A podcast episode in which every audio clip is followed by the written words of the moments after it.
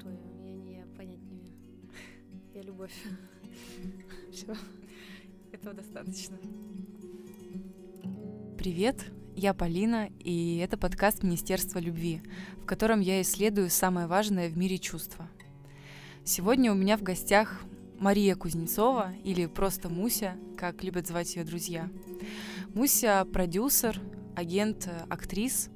Она приложила руку к многим фильмам, которые сегодня идут в кино, или мы могли видеть их на фестивалях. Но есть некоторые вопросы у самой Муси к себе. И, Мусь, скажи вообще, что ты думаешь о самоидентификации? А, Поля, во-первых, привет. Привет. Я думаю, что я пока в поиске вообще себя, в поиске понимания, кем я себя вижу, что я себя представляю, кем бы мне бы хотелось бы в итоге быть. Я думаю, что пока все мои проекты за последние четыре года, они о том, что я нахожусь за... Э, кулисами. Кулисами.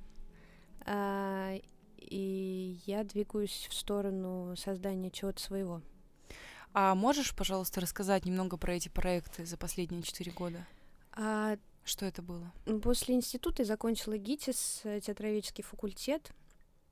И долго думала, чем я вообще хочу заниматься, но долго думать не пришлось, потому что я случайно попадаю а, в компанию Резо Гигинеишвили «Небо», а, куда изначально меня приглашают как ассистента а, Резо. И дальше уже на протяжении трех с половиной лет мои роли меняются. А, с, каждые три-четыре месяца я обретаю какую-то новую должность. А, Например? Изначально это ассистент, дальше я становлюсь постпродакшн-менеджером фильма «Заложники», потом я делаю маленькие, когда мы снимаем, снимали маленькие короткие метры, я была и продюсером, и менеджером, и кастинг-директором, ну, в общем. Многоруким, многоногом. Что-то вроде того. И... Последний я ушла с работы в августе прошлого года а, в, в, с желанием наконец-то заниматься чем-то совершенно другим. Не то, что мне хотелось бы очень уйти из кино, но мне хотелось бы понять, что я еще хочу делать, что мне нравится делать и чем бы я бы вообще бы хотела бы заниматься, кроме э, ассистирования каким-то другим людям. И... И я ушла на... с сентября, я работаю в ивенте. А... Пока мне это очень нравится.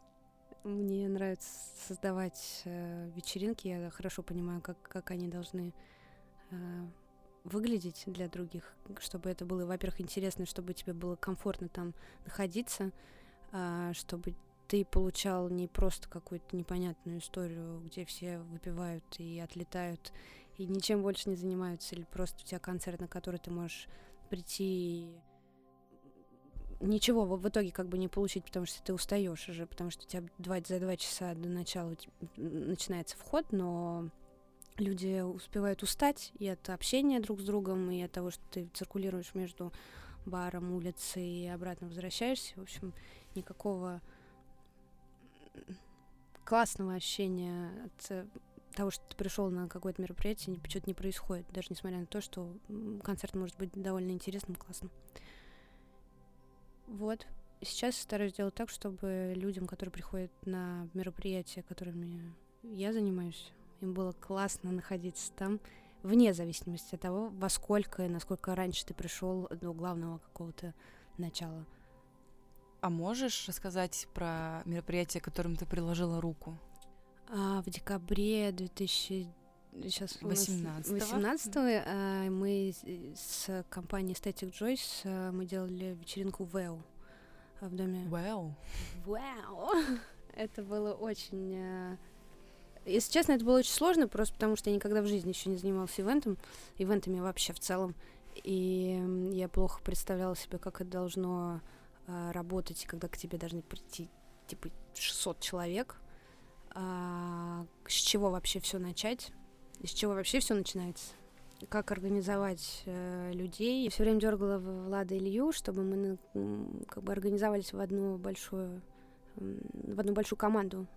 Потому что у нас очень было много человек, и как-то организовать всех, когда все занимаются всем, всем, всем, очень сложно. А мне как-то гораздо проще, наверное, из-за того, что я работала в кино, где у каждого все-таки есть роль, и каждый понимает, что он делает. А, а здесь нас слишком много, и все хотят делать все сразу, все вместе, и из-за этого иногда ну, мы теряемся mm-hmm. а, в создании. Слушай, хочется еще поговорить про кино, потому что для простого обывателя, для зрителя, который ходит в кинотеатры и смотрит на картину э, своим взглядом, это порой что-то недостижимое. Ну, какая-то область, которая окутана мифами, э, догадками, романтикой. И ты вот сказала такую фразу, что... ушла из кино, хотя тебе всего двадцать четыре года. Окей, скоро двадцать пять. Но я не ушла. Ну вот. И можно ли вообще уйти из кино? Потому что ты ведь за время работы, там, даже над самым маленьким фильмом, обрастаешь огромным количеством людей, новых идей, которые хочется реализовать и так далее.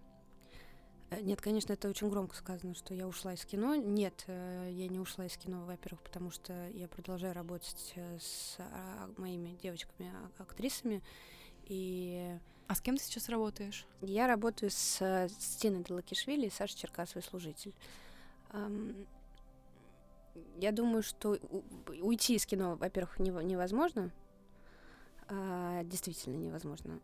Я, я очень люблю... все, что связано с кино, и то, как это все выглядит. Хотя иногда мне кажется, что я больше никогда в жизни не вернусь на площадку, и никогда вообще ни, ни, ни за что на свете. А, но все это оказывается просто мимолетной слабостью, и все начинается заново. А, я люблю очень то, что то, к чему я приложила руку. И я люблю этот проект, в котором сейчас снимается Тина, про, ну, про который я не могу сейчас, к сожалению, говорить более подробно.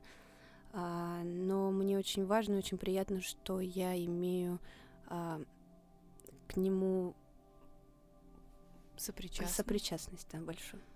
Каково это иметь отношение к тому, что видит потом большое количество людей, но... не соприкасаться через этот контент с этим количеством людей, а знать, что ты э, своей работой помогла в какой-то подготовительной черновой зоне. Слушай, где я... магия? Магия, она во время того, как создается фильм. Она только... Эта магия существует только тогда, когда фильм выходит уже на экран, он живет отдельно от тебя. И это уже к тебе не имеет как будто никакого отношения. И самое важное, что я поняла, когда мы приехали в Берлин с «Заложниками», мы все очень ждали этого, этой поездки на а фестиваль. Что было в Берлине? Нас пригласили на Берлинский кинофестиваль участвовать в программе «Панорама». И там... мы были настолько все истощены, и так, такие были все уставшие от, от всего, от, от всего. И было очень сложно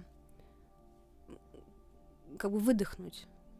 И там я поняла, что даже когда ты сидишь в зале, а, и когда все аплодируют в, в, в конце а, фильму, режиссеру и артистам, а, ты понимаешь, что...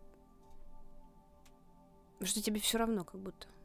И меня это поразило. Меня поразило это ощущение, что как будто все уже не имеет никакого значения. Все. Что самое важное, что все эмоции, которые мы получали за год съемок, они все... они были там. А сейчас, кроме усталости и выдоха, который вот-вот должен случиться, но пока еще не случается, потому что мы все еще находимся там, и мы...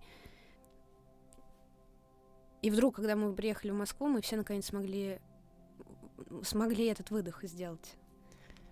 А как э, люди, работающие в этой сфере, наполняются снова, чтобы затеять следующий проект, понимая, что процесс будет очень трудоемким?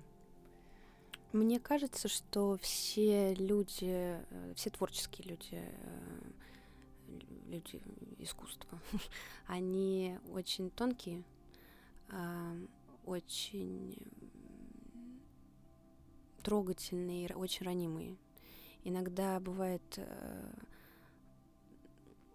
Все очень довольно часто впадают в какие-то страшные переживания или, наоборот, в, в какую-то агонию любви или, наоборот, ненависти. Я довольно часто это наблюдаю за своими знакомыми, что... чтобы что-то написать, чтобы что-то сделать, чтобы заново что-то стало происходить, чтобы, чтобы что-то создать. И я думаю, что я этим тоже занимаюсь довольно часто. Я... Можешь привести пример какой-нибудь? Могу. В, в декабре... Да, в декабре... В декабре я стала писать свой короткий метр, который мне очень, я надеюсь, я сниму этим летом. О любви, естественно. Но, наверное, тут главная просто мысль в том, что очень важно чувствовать момент, что все в нашей жизни — это момент. И это самое важное, что все люди должны помнить. Все, что происходит с нами, это иногда как будто счастливое стечение обстоятельств, но в целом я думаю, что это какое-то высшее знание, это какая-то, какая-то божественная сила, которая тебя отправляет к чему-то, которая тебе дает... дает вдруг почувствовать себя не песчинкой, как довольно... И, к примеру, я себя довольно часто чувствую очень маленькой и иногда не способной на какие-то большие свершения. А, а потом вдруг я себя чувствую всемогущей, очень большой, счастливой и бездонной. Бездонной смыслов... любви какой-то бесконечной, которую невозможно описать на самом деле. И это дает... Э, дало мне тогда в декабре написать э, небольшую зарисовку, историю о том, как важно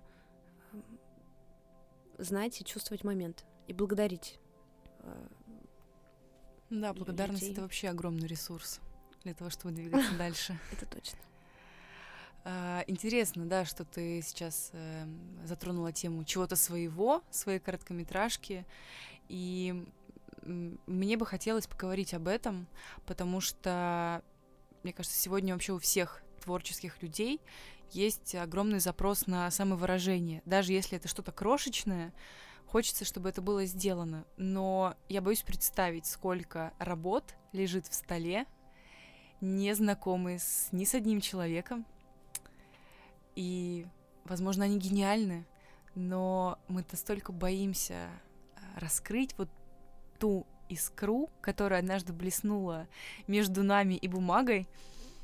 Как думаешь, чего мы боимся? И было бы здорово, если бы ты какой-то свой процесс описала, поскольку у тебя есть свежий проект, и, возможно, это стало бы примером.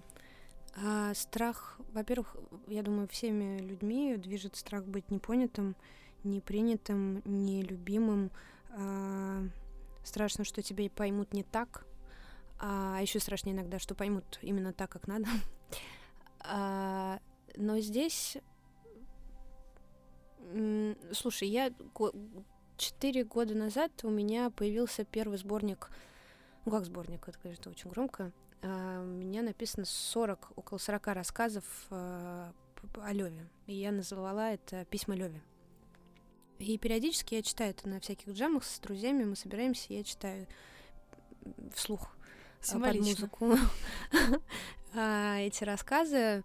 И я поняла, наверное, прошлым летом, когда мы у нас был большой джем-сессион, мы сидели, и я заново вдруг стала читать какую-то историю, которую я очень давно не читала. Не из последнего написанного, а прям самое-самое раннее. И поняла, что этот текст живет уже отдельно от меня. Настолько отдельно, что я его уже не чувствую, как какую-то причастность к нему. И поняла, что как будто вся любовь, которая была отдана этому Леве, эм, я ее избываю из себя. С каждым разом, когда я ее читаю, она уходит от меня. И меня это, правда, поразило. Э, неужели, неужели я перестала любить этого Леву? Как? А кто этот Лева? Почему Лёва... письма для него? Лева... У меня есть друг. Ну, как друг, у нас довольно странные взаимоотношения уже на протяжении пяти лет. И он стал вот героем моих рассказов. Где я его ругаю, где мы ругаемся, где мы признаемся друг другу в любви. Такой бесконечный. И сначала я думала, что он будет как бы собирательным персонажем многих. Но я поняла, что это невозможно, потому что это только про него я так могу говорить, только так про него я могу писать, только так о нем я вообще могу э, что-то пытаться высказать кому-то, чтобы это возможно было прочитать кому-то вслух. И, и потом у меня было всегда желание что-то снять. И э, прототип героя Лёвы э, мне часто повторял, что, может быть, ты уже начнешь что-то делать. Давай, давай, давай, давай. Ну. И, наверное, этой зимой на меня снизошло какое-то озарение, что я могу наконец-то что что-то было этим щелчком написать. Когда ты поняла, что можешь? А, я испугалась того, что я почему-то чего-то еще не сделала. Что я не поблагодарила его. И сейчас, когда периодически мы где-то сталкиваемся, у меня есть одно большое желание только его обнять и поблагодарить, и показать ему то, как я увидела ту нашу встречу, которая была мимолетной, но очень важной для меня. Интересно увидеть, как человек, настолько тонко чувствующий, может в художественные инструменты и образы переложить личные переживания. Я надеюсь, что это будет просто очень честно. Ты упомянула про всемогущесть, и у меня есть логичный вопрос для этого слова. У тебя ник в Инстаграме звучит как «всемогущ». Что это значит? Явно здесь есть какой-то смысл. А, смысл, наверное, он... Как, как, вообще, когда я создавала Инстаграм, у меня был очень долгий роман, э, и когда мы расстались, я поняла, что кроме того, что я выжила и осталась целой, хотя где-то мне казалось, что я немножко потрёпана довольно сильно, э, я поняла, что я... больше, чем я представляю. Что себя. Ты можешь больше. И что я могу все. А, и что теперь я могу все. Тогда это было это, это был лейтмотив того вообще периода, что я могу все. И потом, кажется, я читала что-то у Веры Полосковой, и у нее была запись: тот, кто не влюблен, тот, кто больше не влюблен, всемогущ. И я просто поменяла, убрала слово «не» и написала «тот, кто влюблён, всемогущ». Потому что я искренне верю, что тот, кто влюблён, он абсолютно, абсолютно всемогущ во всем своем, во всем. Что для тебя в тот период стало этим подтверждением твоего девиза? А, я наконец-то разрешила себе... открываться и э, приглашать в свою жизнь новых людей. На, на протяжении трех лет это было очень сложно в тот период своей жизни. А потом, когда я поняла, что я такая юная, И как глупо закрывать себя и ставить, загонять себя в какие-то рамки. Я была очень счастлива, что ко мне стали приходить люди очень разные, очень-очень разные. И этот цикл, который я заметила три года, три года, три года, у меня появилось осознание, что с каждым годом ко мне приходят люди все лучше и лучше. И сейчас рядом со мной это лучший из возможных. Лучший из возможных. Я... Это, это мой жемчуг, это, это, это лучшие люди. Мне очень повезло с друзьями, мне очень повезло, что я купаюсь в их любви и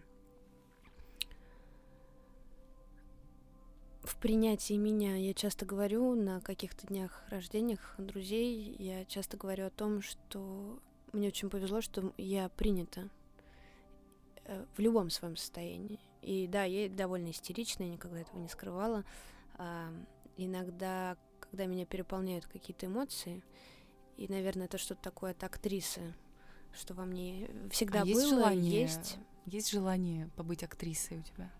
А, мне кажется, периодически я, я ей являюсь, потому что довольно часто... Все, что там, какие истории я себе устраиваю, я в них часто играю. Но опять для того, чтобы написать, но меня это часто спасает, потому что я немножко становлюсь не собой.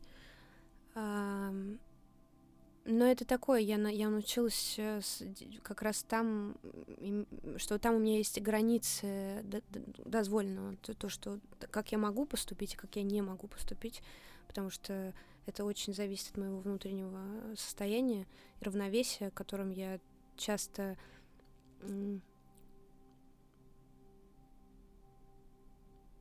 которого я часто теряю, это равновесие.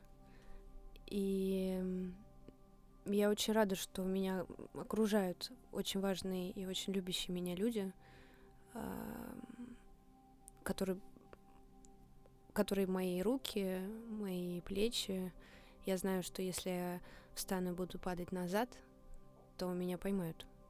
И это очень важное ощущение и очень важное знание, что я это имею. Вот. Это очень ценно. А откуда вообще вот в тебе этот темперамент, эта эмоциональность, эта способность настолько глубоко и высокочастотно все пропускать через себя? Я думаю, что это моя мама.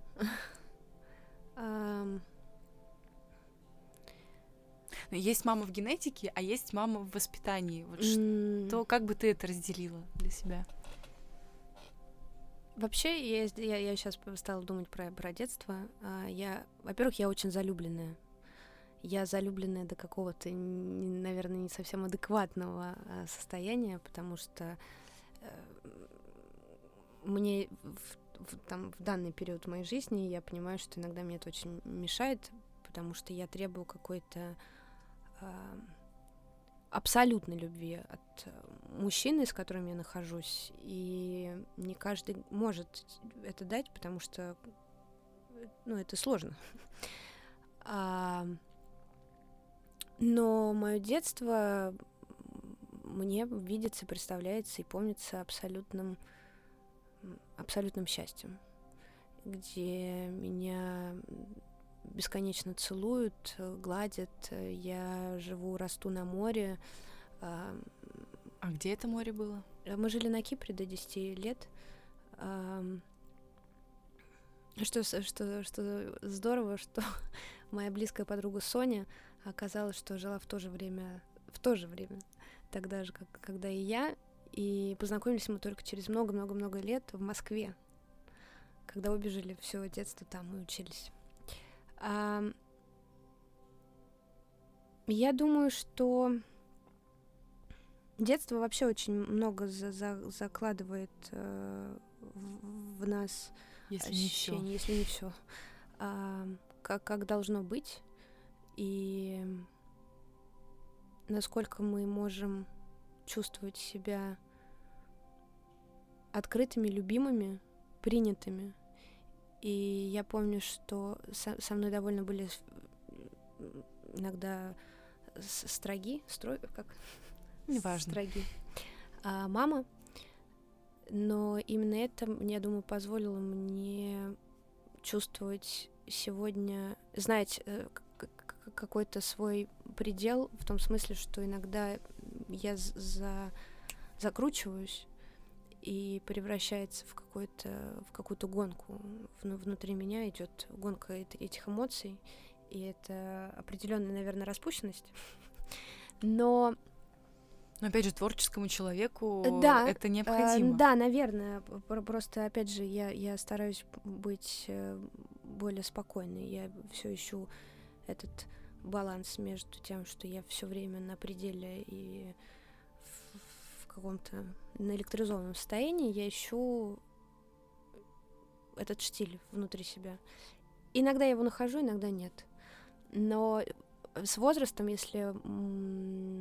Почему я говорю про маму, говорила про маму, говорю про маму, э, что с возрастом э, она стала гораздо спокойнее и гораздо терпимее. И я этому учусь у нее, наверное, каждый день сейчас. Мне очень важно, чтобы... Мне сейчас важно, чтобы я это приняла сейчас, а не через еще двадцать лет. Приняла что? Спокойствие, восприняла ее спокойствие, терпимость к людям, которым мне иногда не хватает. Себя? Как возможность для себя? Да. Интересно, да. А что за пиковые моменты? Ну вот, знаешь, мне что интересно, у нас у всех есть какие-то самые яркие воспоминания детские, которые заложили в нас определенные увлечения, способности, страсти. Можешь ли ты рассказать какие-нибудь истории? Мы все любим истории с детства. Uh, у меня есть любимая, наверное, моя история. Uh, мы на море. Uh, мам, я выхожу из моря, мама вытирает мне голову и случайно вырывает мне перед... передний зуб. И я начинаю кричать. И к нам подходит uh, Гафт. Uh, Валентин Гафт. А и... как он оказался рядом с вами? это, это вообще обычная тусовка. На Кипр часто приезжают все артисты, и современник, и практически весь театр всегда тусовался там. И Гафт подходит к нам и спрашивает, что, что, что, что такое, что случилось, почему ваша девочка так плачет. Ну и дальше как-то вот у нас завязался какой-то разговор, у них завязался. Мама с папой и с Гафтом. И после этого каждое лето, они приезжали обычно в мае, и в сентябре э, мы проводили все вместе. И, наверное, вот это ощущение какой-то вот, вот этой... Это вы очень близкого как бы к тебе причастности, причастности к, к, к чему-то высокому. И более того, я думаю, что я не соображала тогда, насколько мне было бы сейчас интересно и важно, наверное, говорить с, с ними. А вы поддерживаете связь сейчас, ваши а, семьи? Сейчас нет, но, наверное, лет пять назад, шесть, мы, мы как-то так все немножко э, отошло. Слушай, ты говоришь про абсолютную любовь, и для меня это, конечно, бездонная тема, потому что как раз в моменте лично мне даже иногда кажется, что я все знаю про абсолютную любовь, и я ее постигла. И вот сейчас, ребята, я вам расскажу, что это такое.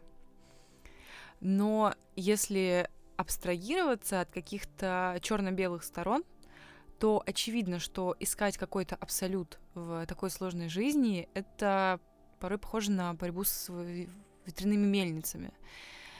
Можешь порассуждать на эту тему? Что для тебя вот эта абсолютная любовь? Как, как она у тебя ощущается? Как ты ее сама отдаешь? И чего ты ждешь, если говоря, говорить про отношения? Ну, любовь — это вообще это очень качественное внимание к, к человеку, к определенному человеку, неопределенному человеку, к людям.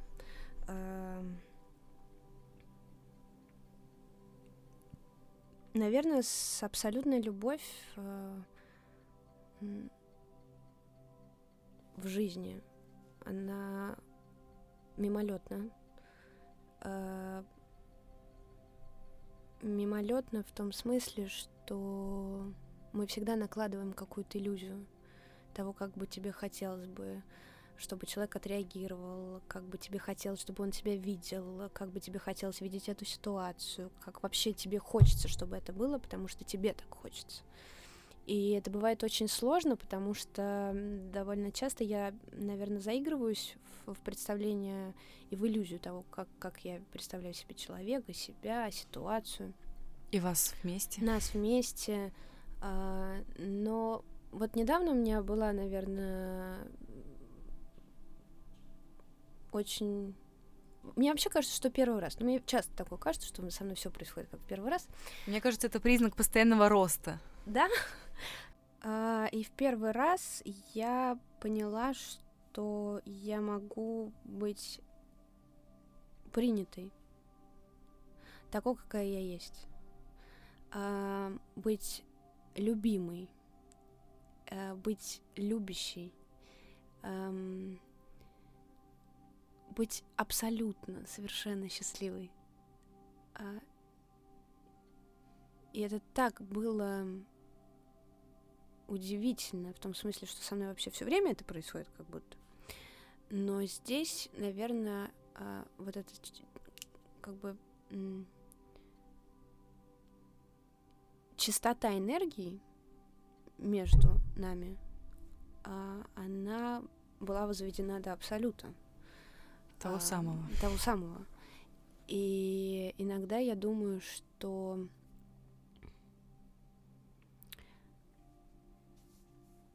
что такие встречи, которые нам дарит э, мир, Вселенная, Бог, она, она всегда точно знает, когда тебе это очень нужно. И мне тогда было это очень нужно. И, и я, я очень благодарю этого человека за то, что он есть, и что он появился тогда, когда мне это было очень нужно, когда... Мне нужны были не только руки для поддержки, а когда мне нужно было меня услышать и принять. Но главное, что я смогла принять его таким, какой он есть. А это чаще всего мне бывает очень сложно сделать. Если сказать, что мне вообще довольно часто сложно... бывает примириться с какими-то вещами, и поэтому я на это накладываю иллюзию того, как я себе это представляю, как я себе это вижу. А, а здесь было это очень просто. И я часто думаю, в эти моменты я часто думаю про то место, которое есть в моей голове, куда я прихожу за, за этими запасами золотого бессмертия, в которые в это место я пускала нескольких людей, и в итоге они уходили ни с чем, потому что они не могут это взять. А, а здесь я поняла, что действительно теперь я туда могу приходить сама и набирать ровно столько, сколько я могу дать, и отдать ровно столько, сколько сможет человек определенный этот человек принять. Не, не надо много, а надо просто в нужной мере. Это очень важно для меня осознание. То есть получается, что через э, контакт с другим человеком ты научилась э, распоряжаться собственными ресурсами и делать это бережно по отношению к себе. Я учусь этому, да.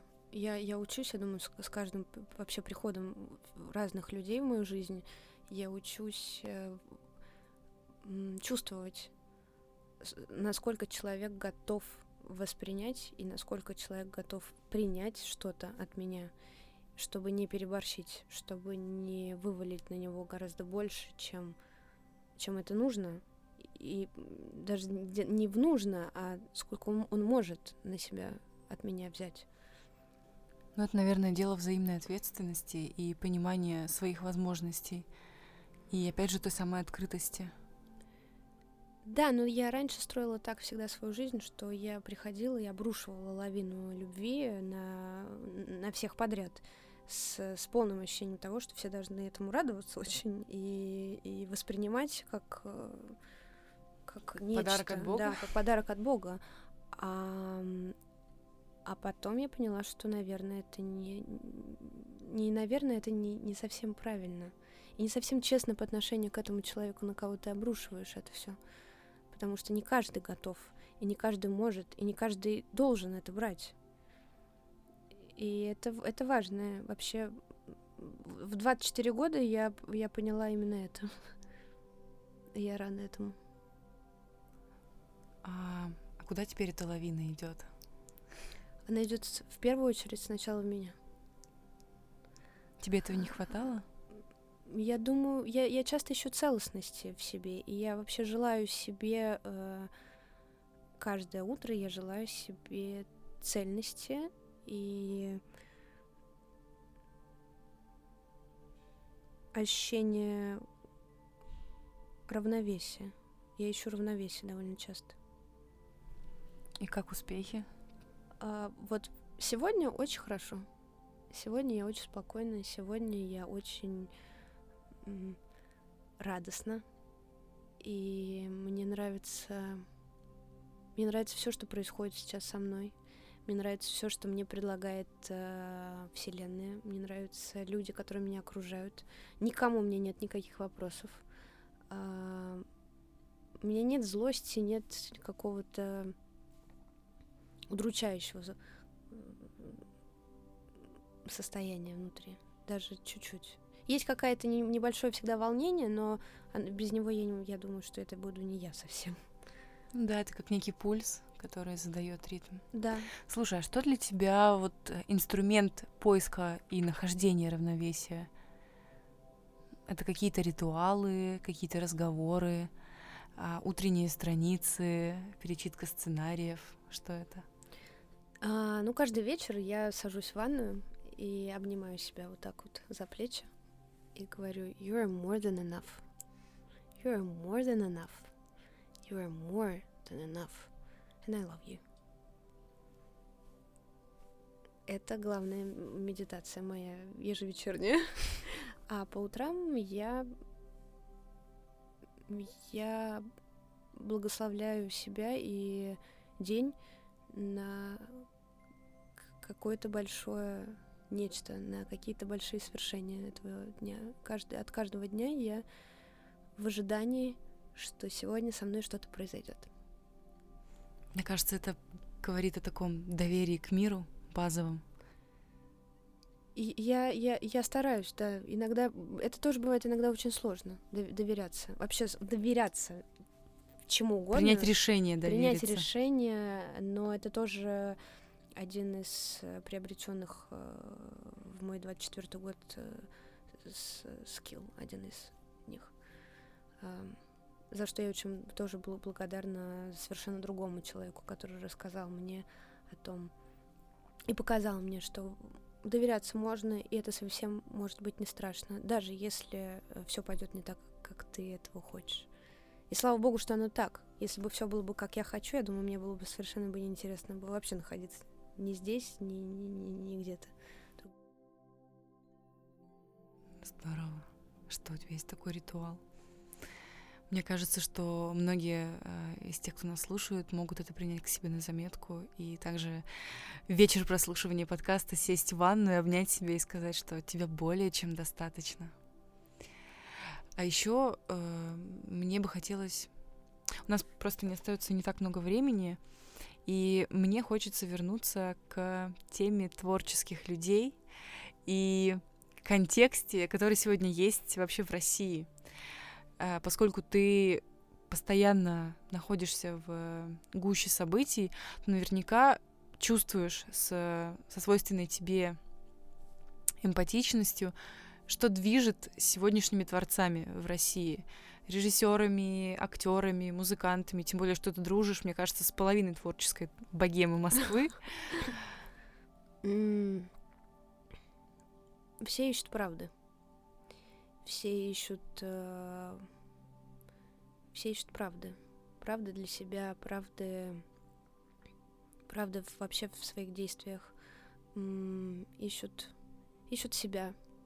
Ищут, как, как бы выразить и как бы поговорить о том, что важно, как бы как быть собой, наконец-то. Разрешить себе быть собой, быть таким, какой ты, ты есть. Не, не оборачиваться все время с испугом на, на «Ой, а вдруг? А, а вдруг меня кто-то, что-то?» Нет, нет, я, я, я лучше промолчу, я не скажу. Это, это так бывает, сложно разрешать себе быть. Но все мои близкие друзья, которые и музыканты, и режиссеры, и актеры, каждый из них все время, все время в этом поиске. И все время в поиске как, какого-то своего голоса, своего голоса, чтобы найти, поговорить, рассказать, объяснить, потрясти кого-нибудь. И не всегда это про какую-то боль, хотя все почему-то пока, ну, не, наверное, не почему-то, довольно понятно почему, но пока все, что происходит с человеком, оно проходит через стадию боли, чтобы выйти. И это, это тоже это важно. Просто важно говорить. Важно, что мы сегодня можем не бояться. И важно... что тоже я, я поняла, наверное, смогла принять и воспринять э, недавно, что очень важно не осуждать. Очень важно. Как ты это поняла и как ты этому учишься? Я учусь этому ежедневно. Это мне вообще даётся мне очень сложно. Я, наверное, первый человек, который любит э, кого-то судить за что-то. И я стараюсь над этим работать, потому что, конечно, это вопрос только к самой себе. И что я полна вопросов к самой себе и полна какими-то неуверенностью в том, что я делаю, неуверенностью в, в, в правильности вообще любого своего решения иногда. И от этого идет ужасное чувство кого-нибудь осудить и приговорить к как, как какому-то, я не знаю, навеш- навешать э, клише на кого-то. Но здесь м-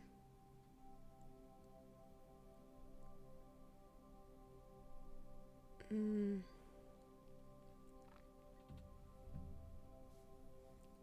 я поняла, когда, когда сейчас вот у меня был, был проект э, в ноябре, э, то с ноября он, он начался, и до сих пор я как бы, он находится в таком подвешенном состоянии, и мне было очень тяжело понять, что...